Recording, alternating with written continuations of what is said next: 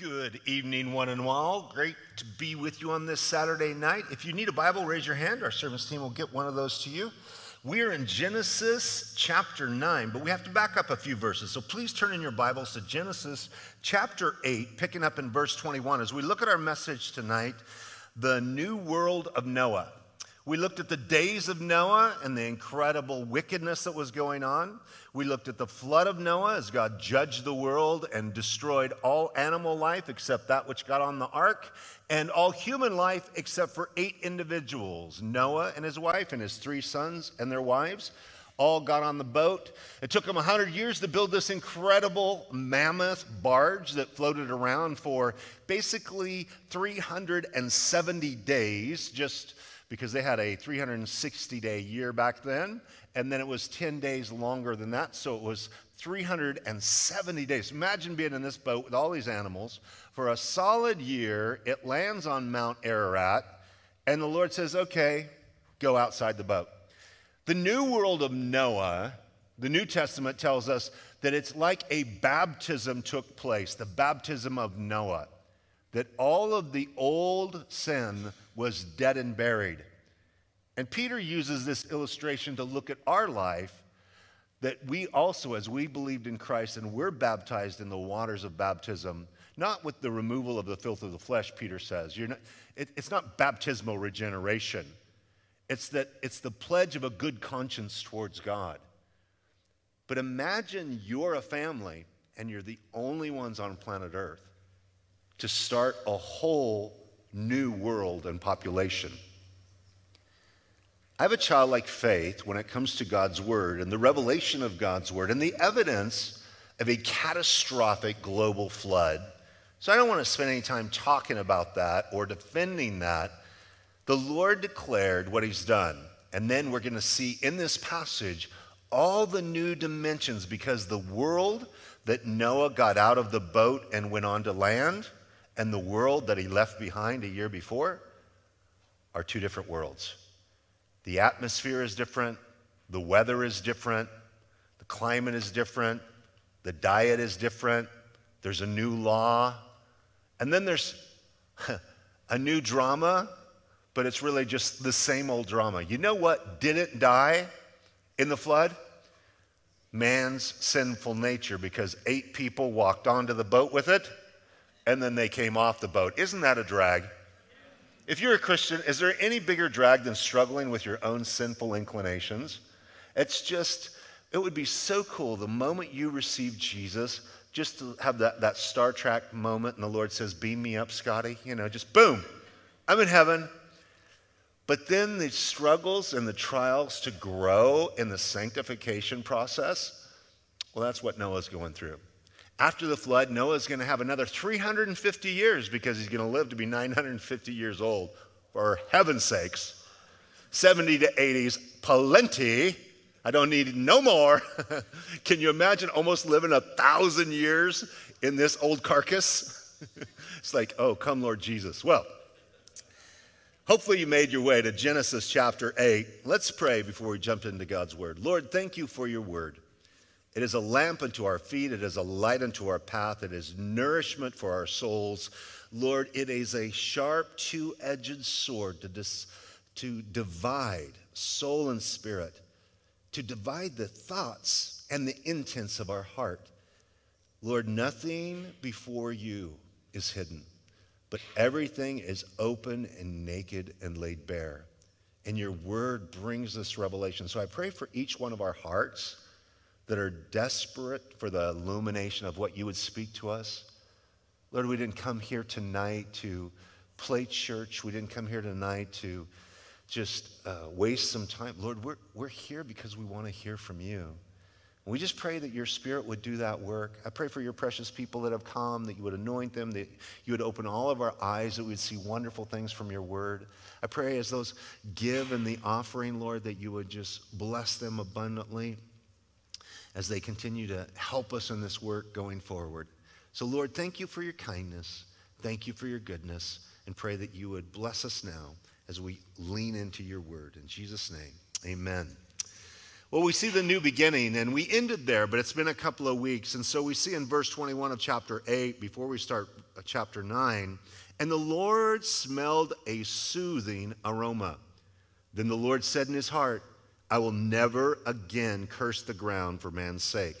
Although the imagination of man's heart is evil from his youth, nor will I again destroy every living thing as I have done. There's a, a soothing aroma, a smell, because Noah offered sacrifices after he got off of the boat. He offered these sacrifices, these burnt offerings to the Lord. And they're in the King James, it's these sweet savor sacrifices that we see throughout the book of Leviticus. But it's this picture that here's sinful man, and between a holy God and a sinful man, there has to be bridged this gap between those two. And the only thing that can bridge those gap is the wages of sin is death, but the gift of God is eternal life in Christ Jesus our Lord. So all those sacrifices we're looking forward to a day when Jesus would offer his body as our sacrifice. But until then, the animals were sacrificed, their blood was shed, they were, su- they were the substitute for man's sin. But it says, and the, it, it was a soothing smell. In the temple, throughout the years, years after this, there was uh, the burning of meat, think barbecue, right? Does anything smell better than barbecue? I'm soothed every time I smell a barbecue. Doesn't matter what's on the griddle, unless you put one of those veggie things on there, right? That doesn't work. You need the, the meat and the fat and all the juices and all the, and you just smell it and you just go, ah, that's so awesome. And then there's also bread or grain offerings. So think of baked bread. Those two combinations of barbecue and baked they do a lot for my soul. But those are illustrations or pictures as the smell is rising to heaven that the Lord is smelling that to be soothed and receive the sacrifice so that he can cover our sins. As Noah comes off of the boat, the Lord declares that even though the imagination of man's heart is evil from his youth, nor will I again destroy every living thing as I have done. The Lord says, Nothing's changed with the fallen, sinful man. You see, there's two schools of thought about humanity, right? The progressive left or the secularist or the atheist believes that you evolved and the way that you act is based on your genetic structure. The way you act. If you're, if you're bad, it's because that's genetically what you are. It believes that your genetic structure and your environment has affected these two things. You're basically born good, and then your environment can make that bad. That's a secular worldview of humans. The Christian worldview, as David said as he was praying to the Lord in Psalm 51, after a terrible season of sin in his life, he says, I was conceived in iniquity, Lord. This is the doctrine of original sin. Adam and Eve sinned and then genetically, like every single child that's been born, it's a genetic condition of sin that every single one of us came into this world with a sinful, fallen nature. And so here, everybody got on the boat. He wipes out the sinful world, and these guys are going to come off the boat toting their old sinful nature, just like they went onto the boat. And yet the Lord says, But I'm never going to bring judgment with a flood again. That was a one, well, it was a one off, one and done situation. There's new weather because here in verse 22 it says, While the earth remains, seed time and harvest, cold and heat, winter and summer, day and night shall not cease.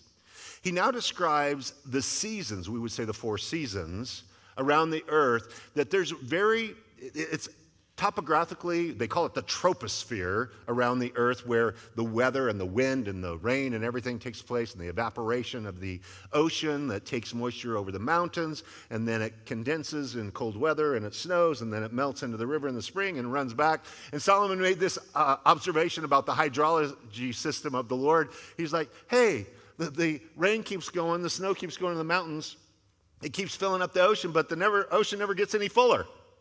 So, you know, that's a, kind of a basic old primitive thought. Like, how come it doesn't get too full? All the rivers are going. It's because then it evaporates again and takes off and goes back. These things were not so before the flood. The flood changed everything about the. How do we find a full, fully developed mastodon in Siberia encased with tropical fruit in its belly in the Siberian ice? They dig it up, they find it. Here's this mastodon, it's got, it's got tropical fruit. Do you know that the atmosphere at that time, they found ferns. You see a fern, you're walking through the forest, this fern's like maybe four foot tall. They find ferns that are 100 feet tall on the fossil record. 100 feet tall. The atmosphere was so radically different. So now we have around, we have deserts and we have cold areas, but then it seemed to be, it was much more consistent with a uh, a constant temperature around planet Earth. So things changed. Then there's a new generation, obviously. You got to start over, verse 1 of chapter 9. So God blessed Noah and his sons and said to them, Be fruitful and multiply and fill the earth. After you just went through a flood, I hear people today even saying, Should you have kids in a world like now? Right? No, they don't have the choice back then of birth control if they're going to be sexually intimate, obviously, as husbands and wives. They just have to be celibate. But it's time to start over. There's a couple of ways to take over the world, right? Politically, or just have a lot of kids. So we should take on both tracks be fruitful and multiply. But there's a new generation that has to raise up, and this new generation is going to know nothing. Just think about it. Only eight people know what the world was like before. Nobody else. And, and they talked, I mean, Noah's got 350 years to talk about the kids and the grandkids and the great great. I mean, how many great greats do you have in 350 years? I don't even know. But he's telling them about, well, you know, before the flood, before the flood, and telling them all about it. And the oral tradition kept going forward.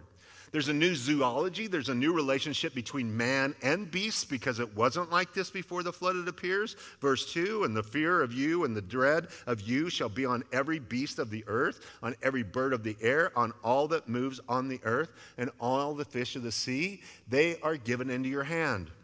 There's a new fear relationship that when you know you show up the deer run away, you show up, animals run away. There's a new fear relationship between the animal kingdom and the human kingdom, which before the flood, it did not seem to be that way. There's a new diet in verse 3 Every moving thing that lives shall be food for you. I have given you all things, even as the green herbs, but you shall not eat flesh with its life, that is, its blood. For the first time, the Lord says, Hey, you can eat meat anything that's living and you butcher and you can eat, but you got to drain out the blood because there's a symbol life is in the blood. So you don't eat, uh, you know, if, if you're familiar with kosher food, you have to bleed an animal properly.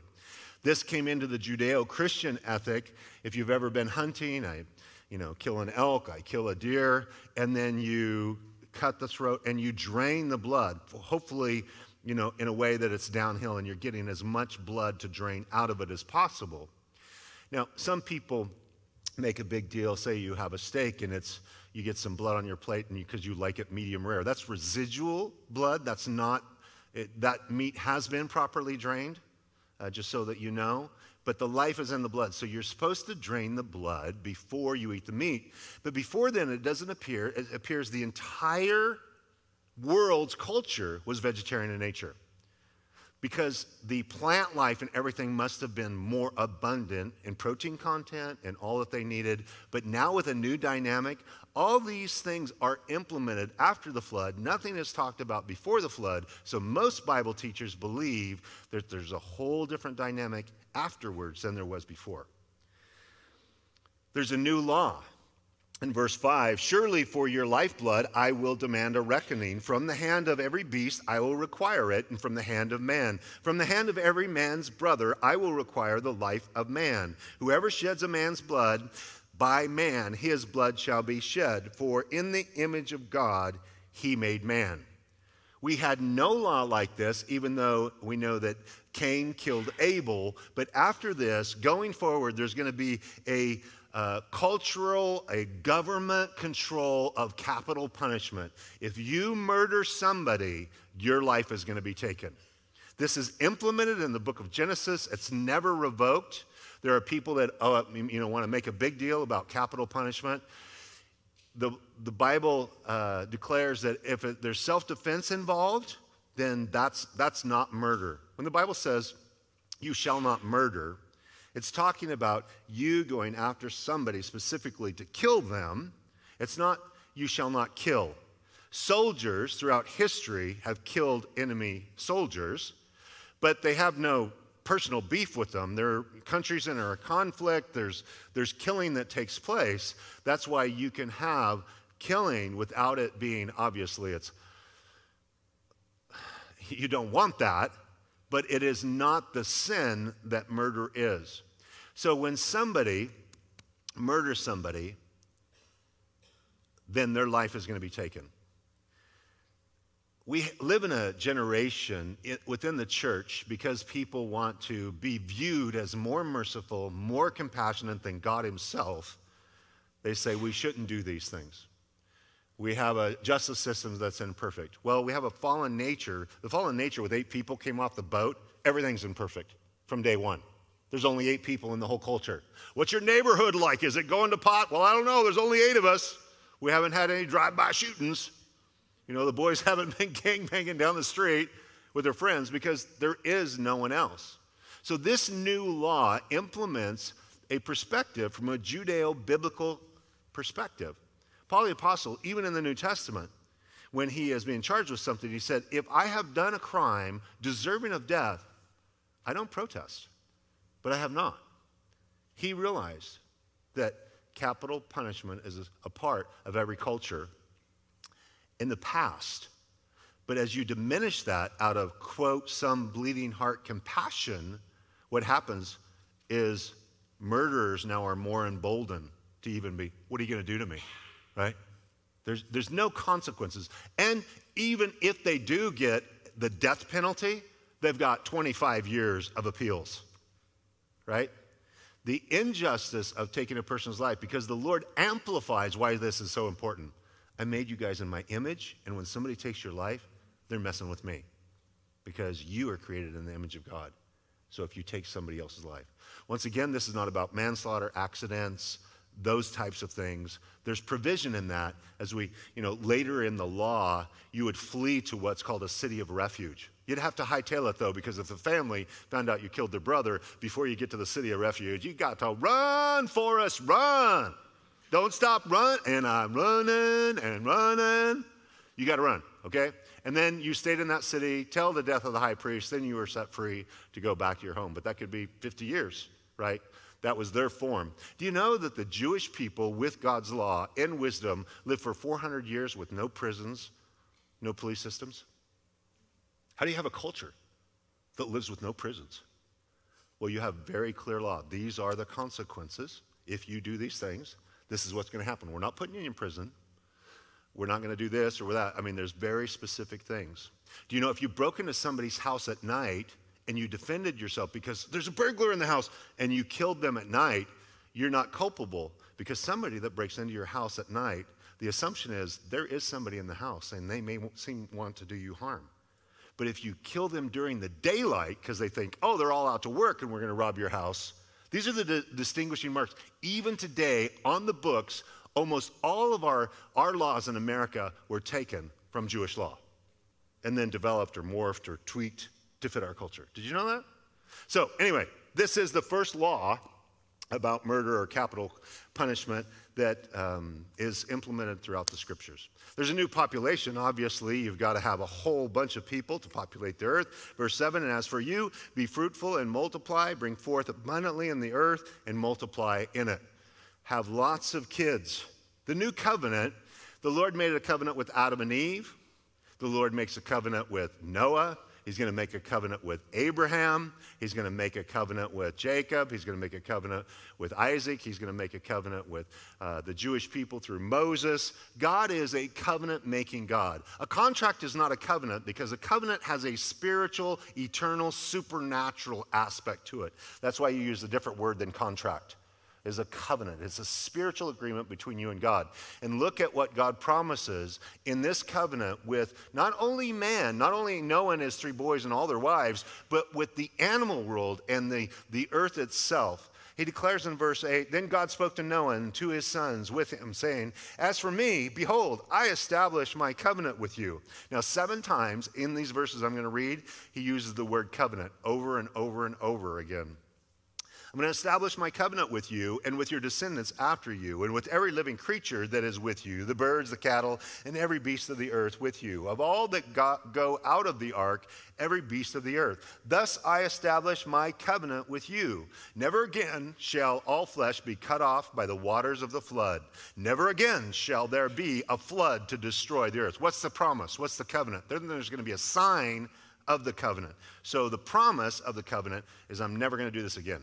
I'm never going to have a global flood. Do we have localized floods around the world every single year? Yes. Do people die in those floods? Yes.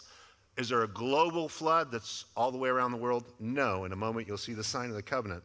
In verse 12, God said, This is the sign of the covenant which I make between me and you and every living creature that is with you for perpetual generations. I set my rainbow in the cloud, and it shall be for the sign of the covenant between me and the earth. It shall be when I bring a cloud over the earth that the rainbow shall be seen in the cloud, and I will remember my covenant which is between me and you and every living creature of all flesh. The water shall never again become a flood to destroy all flesh. The rainbow shall be in the cloud, and I will look on it to remember the everlasting covenant between God and every living creature of all flesh that is on the earth. And God said to Noah, This is the sign of the covenant which I have established between me and all flesh that is on the earth. Now, the sons of Noah who went out of the ark were Shem, Ham, and Japheth. And Ham was the father of Canaan. These three were the sons of Noah, and from these the whole earth was populated. From Noah and Mrs. Noah and his three boys and their wives, the entire, every single one of us in this room, we are related. We're all cousins, right? We're getting ready to have a big family uh, reunion for all of kind of my age group and all of the kids and all of the grandkids at the end of next month in Idaho, where I'm from, and uh, all the invitations that are going to go out. It's going to be a huge hoorah, right? It's all your the little nep- nieces and nephews running all over the place. But in a broader sense, you have to realize. And to me, this is the most ridiculous thing when churches get on the bandwagon of this whole social justice thing. Hey, man, we're all related, right? We're all related. Some of us have more melanin, some of us has less melanin. That's the only difference. Different parts of the world, but we all came from this family off the boat. Truly, your family just got off the boat. Right? they got off the boat and they spread all over the earth and wherever you're from. And uh, that dynamic that God says, you know, I, I want to give you, and this is so cool to me that seven times he said, I have this promise with you. It's with mankind, it's with the animals, it's with the earth. That every time there's a rainstorm, every time there's a cloud, and then I bring my rainbow. Now, first of all, you grow up, most of us in this room absolutely take rainbows for granted. Do you know this is a really cool supernatural thing that this once again points to prior to the flood, would there have ever been a rainbow? No because it says, And the Lord did not cause it to rain upon the earth. A mist went up from the ground and it watered everything.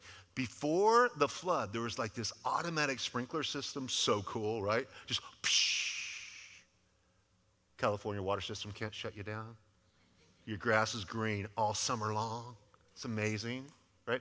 So now, though, because of the rain and the different uh, troposphere of the earth, there's this, this rainbow. And every now and then you get one of those really cool double rainbows.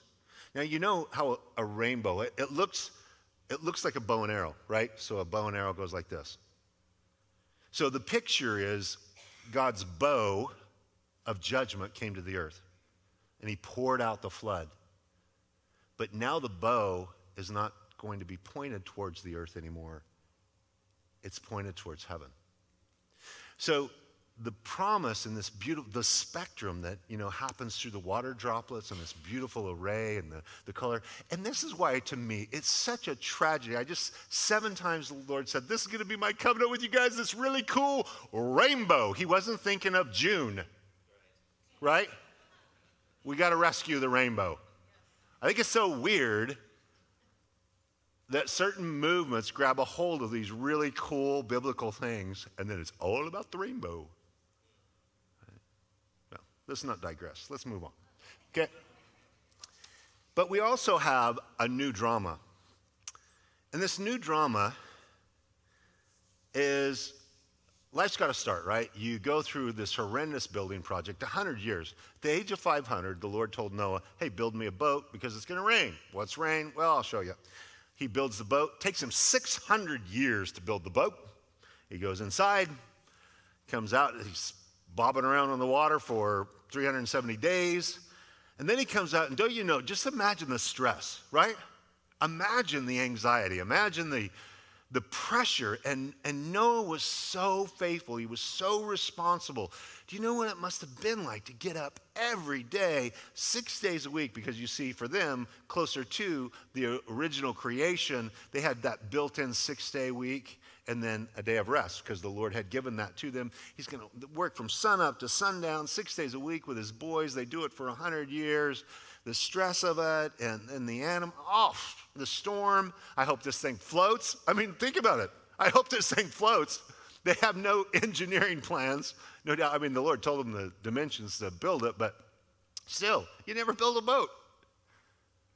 And he comes out, and whew, we made it. Says in verse 20, and Noah began to be a farmer. Ha, that sounds peaceful. And he planted a vineyard. Then he drank of the wine and was drunk and became uncovered, naked in his tent. I'm sure if you have a past like me, I have seen people drunk and naked, passed out in various ways, shapes, and forms. We will say no more about it. So, what happens with over intoxication, correct? Over drinking. You know, the Bible doesn't forbid uh, drinking wine or a, a drink, it forbids from beginning to end drunkenness when you are no longer in control of your senses. So, uh, there are some people that they don't have that balance, so they just say, hey, I, I can't drink because I can't have, if I have one, I have a dozen, right? And I just get all jacked up, so I can't do that. So you've chosen not to. And in this room, we have some people that have some addiction issues, whether it's drugs or alcohol, whatever, and you choose not to. And then we have other believers here that you can have a glass of wine, you can have a beer, you can have a martini with a friend, one or two, done, never, never goes farther than that. And we have to be mindful when you're around people that are other brothers and sisters, if you not to stumble them. That's what Paul the Apostle says. Basically, there's three rules to Christian freedom. Let me give them to you. Okay? Number one, all things are lawful for me, but I will not be brought under the bondage of anything. As soon as I become addicted, I'm no longer free. The Christian life has all this list of here's my liberties, here's all the liabilities that I can get myself in trouble with, right? I can have the liberty, yeah, but when I become a slave or I'm addicted, okay, I can no longer do that. I'm no longer free. Number two is that not only will I not have those things be in control of me, but I also um, have to look and say, hey, is this going to edify me? All things are lawful for me, but not all things build me up. Will this build me up? Will, this, will I be encouraged through this, or will I be torn down?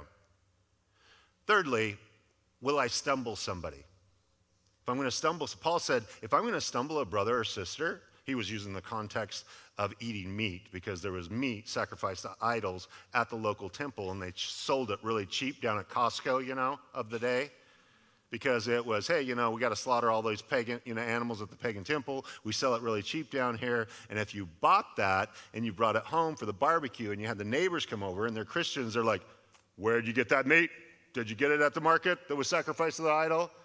Paul says, when you show up at a barbecue like that, don't ask any questions. Very wise. Paul's got all this great advice. He's it's kind of like well, don't ask, don't tell situations with the meat. And he said, but if they tell you, ah, it was offered at the, then then you forgo. Paul said, I'll never eat meat again. I'll never have another glass of wine again. I'll never do anything if it's going to stumble my brother or sister that Jesus gave his life for them. So how dare I stumble them with my freedom? So, Noah doesn't get the three rules to Christian freedom. he becomes a farmer, he drinks too much wine, he gets drunk, he takes all his clothes off, but he's in his tent, you know, at least he's in, in his tent. An awkward moment. And his boy comes in. Verse 22 and Ham, the father of Canaan. Now, this is an important story because the Canaanites, thousands of years later, thousand years later, they're going to go in and destroy. The Israelites are going to go destroy all the Canaanites in the land of Canaan, right? Well, this is their ancestor. This is how he behaved. This is how he acted. This is what he did. And he's going to get a curse from this, from his dad, Noah. The father of Canaan saw the nakedness of his father. Now, when the scriptures say this, now there's a big theological nut here to crack for those who see it this way. When you look upon somebody's nakedness, this terminology in the scriptures means you did something sexual with them. You didn't just see them, you did something sexual with them if you looked upon their nakedness. So, when it says he saw the nakedness of his father, and then he went and told his brothers you know, laughing. Hey, dad's in the tent. He's hammered. He's drunk, naked. You guys look at me like you've never, where, where'd you guys come from? You've never had these kind of, I'm sorry. This is just, this is where I came from. It's like, yeah, sounds like, this story, you're like, oh, I'm so shocked by this story. It sounds like Friday night to me. I mean, all right. Verse 23 But Shem and Japheth took a garment and laid it on both their shoulders and went backward and covered the nakedness of their father. Their faces were turned away, and they did not see their father's nakedness. So Noah woke from his wine, hung over. Just think about it, his head's pounding. He's, he's covered up, but it's like, it's like he's. Uh, he doesn't have his jammies on. It's not like the same kind of clothes when he went to normally. And it says, Noah woke from his wine. And what does it say? And knew what his younger son had done to him. What do you mean he, he had done to him? All he did is tell his brothers, and maybe they snickered about it or laughed about it, or, you know, it's, I mean, kind of embarrassing. Dad's drunk. They're, I mean, they're grown men. It's not like, it's not like your eight year old's in here. It's what? Uh, here's my youngest. He's 350 years old. like, right? Their ages are like that. It's like so nuts. I mean, Noah at this time is, is 600 years old. So, but when it says this, and then his response seems like there's more. So, you have two options. Option one, it's a very surfacey thing, but it was humiliating for Noah. And he told the brothers, and he basically just aired out his dad's dirty laundry or naked body. Secondly, it could be more egregious or more heinous or perverted that he saw his dad's nakedness and he molested him. He did something to him while he was drunk. Then his dad wakes up and whether his body feels different or so, something, he's like, man, something happened to me when I was when I was passed out. And he gets up and he's upset and he's going to curse him. I have a friend, you know, I came from the rodeo world. You guys know that. I was a bull rider, and all my friends were rodeo cowboys. And I have a I had a friend, a good friend named, uh, we called him Thack, Fat Thack, a really good bronc rider. And we had shared Jesus with him and after I got saved, and we had brought him to church a couple of times. But back a few years after we had taken him to church, was at a party, passed out just like this, just passed out drunk. And uh, a guy came in there and uh, he, he kind of w- woke up out of his stupor, his drunken stupor, and this guy was trying to uh, have sex with him. A man was. Well, you'd have to know Thack or any of the rednecks that I ran with. Thack jumped up, you know, knocked him across the room, ran out to his truck, grabbed his 357 and walked right back in and shot him in the head and killed him. Thack was got five years in the Utah State Prison for uh, manslaughter because of his rage and passion in that moment and what happened. But it was a very, I mean, intense uh, thing that took place. In this story, what Noah does is he doesn't shoot a bullet, he shoots a curse. And the curse is so far reaching, it reaches through the hundreds of years to the land of Canaan and what those people became like.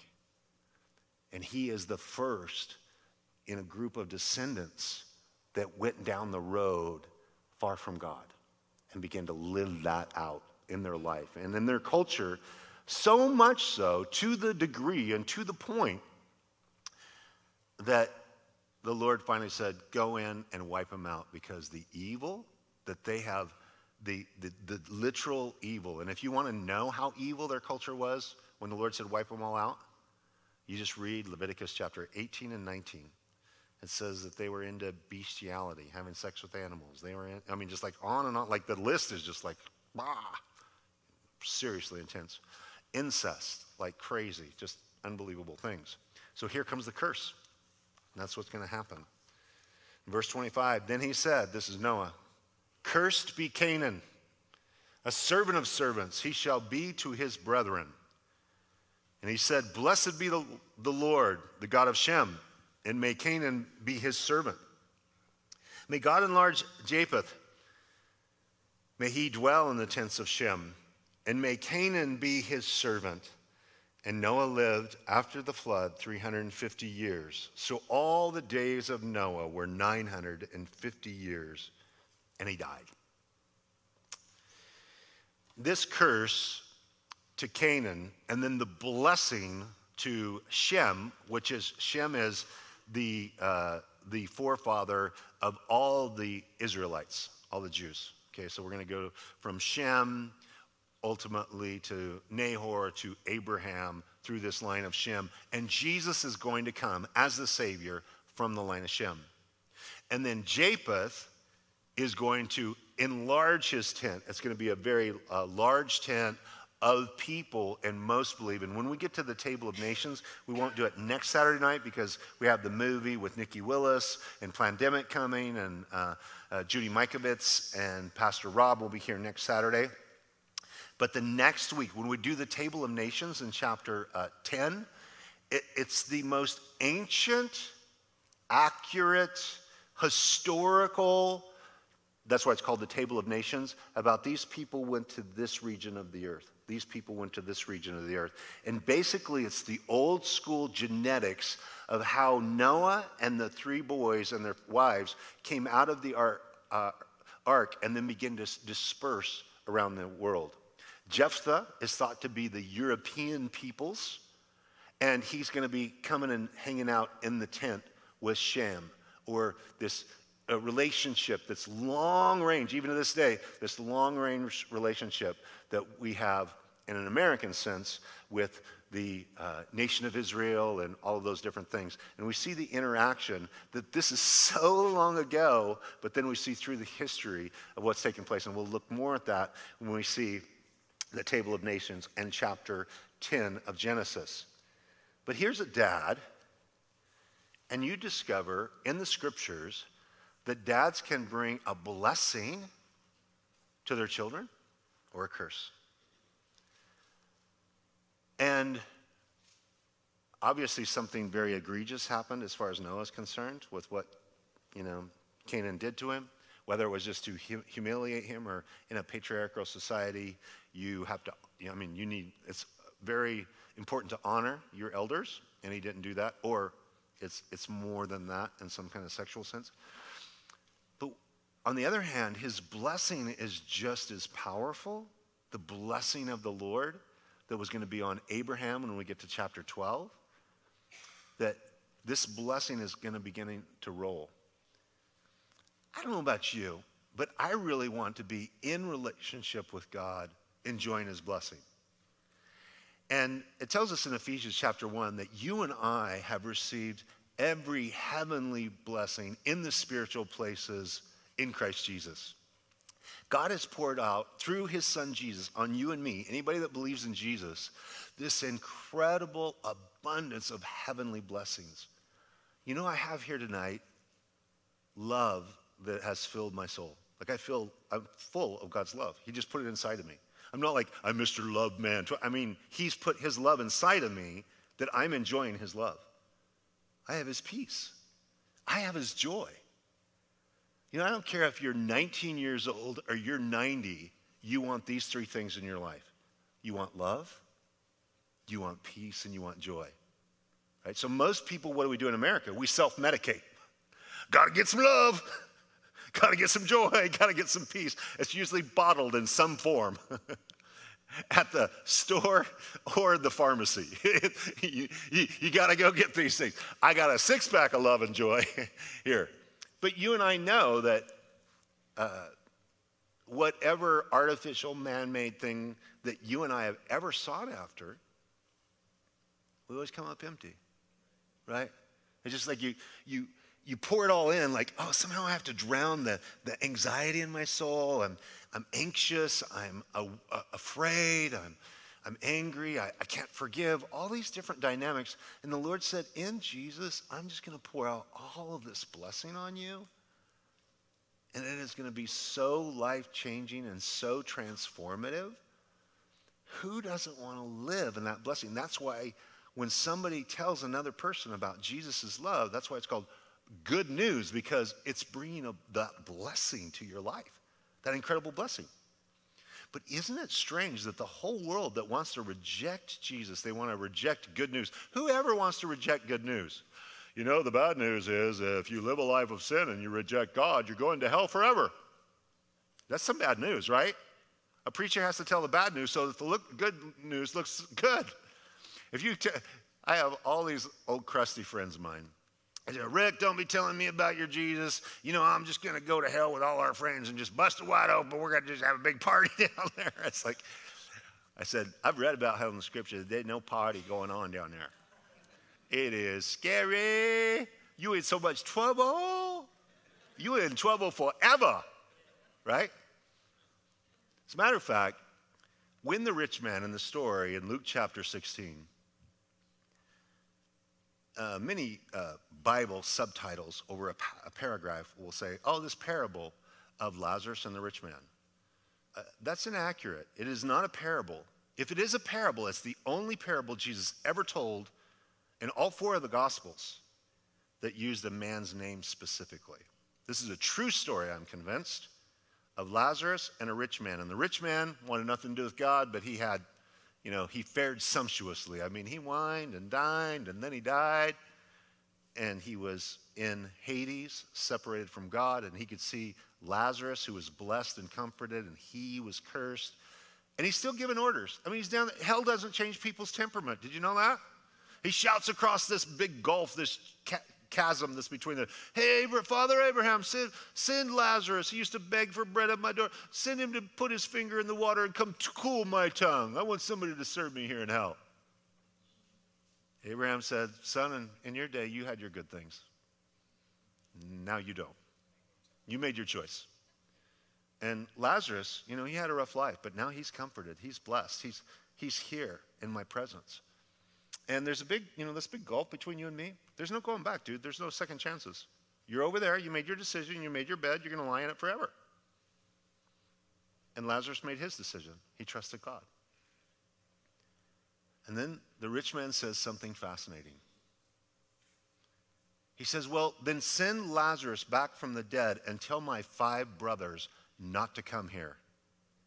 Do you realize he had love in his heart and became an evangelist while he's in hell? That Lazarus would rise from the dead and go home and knock on the door. Hey, Joey, your bro, he's down in hell. He's seriously tormented. He said not to come. Joey, he knows you're coming. Joey, change your ways. Believe in the Lord. He says, send him to all five of my brothers. Now, does this blow your mind that people go into eternity? Because what do you think about eternity?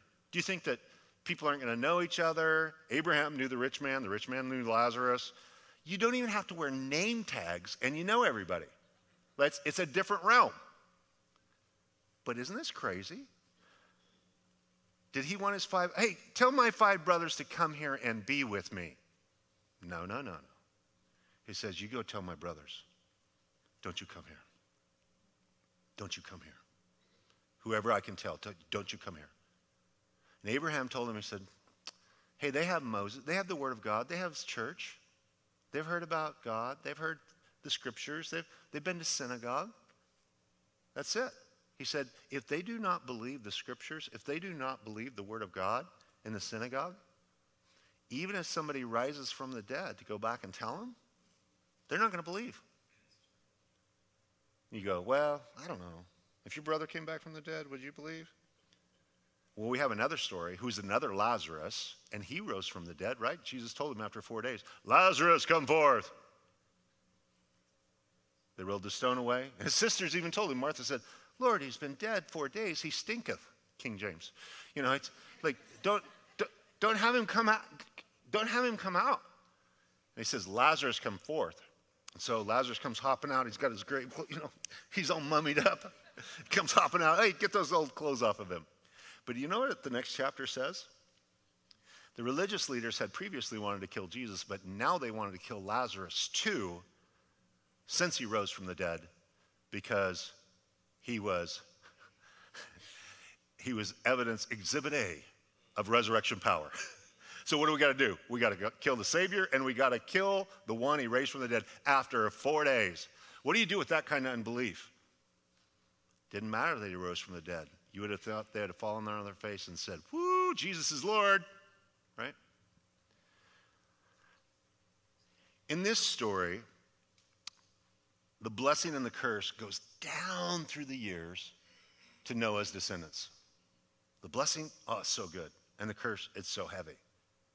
But you and I are here tonight, and if you're in Jesus, you have all of the spiritual blessings coming to your life from the heavenly places of the goodness of God and it's going to affect your life all, all throughout eternity. It's going to affect your family because they're rubbing up next to you in Jesus and you're blessing them and you're touching their life, and the blessing just overflows. But it is something that people can reject. It's not my job to convince you. Here you are tonight.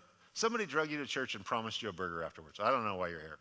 Right? I don't. Who comes to church on Saturday night? I have no idea right? You know, most people are out drunk and naked in their living room. I don't know where they're at. what are they doing on a Saturday night, right? They're, they're hugging that toilet, that thing they would never touch with a 10 foot pole. Oh, it's my friend. It's my friend. What are, you, what are you doing here? I just want you to know how much Jesus loves you. I really do. I mean, in all sincerity. Jesus loves you. He wants to bless you with his forgiveness and his grace. He asks you to trust in him repent of your sins, and he's going to blow your mind about how he's going to bless your life. Truly, he's going to blow your mind. But only you can choose to do that. No mom and dad can force you, no friend, no husband or wife can. You alone have to surrender to you to surrender. They can't do it for you. You're not going to stand before the Lord. You know, my wife, my wife, she's super godly, Lord. I was just hoping to get in, you know, on her shit. No, no.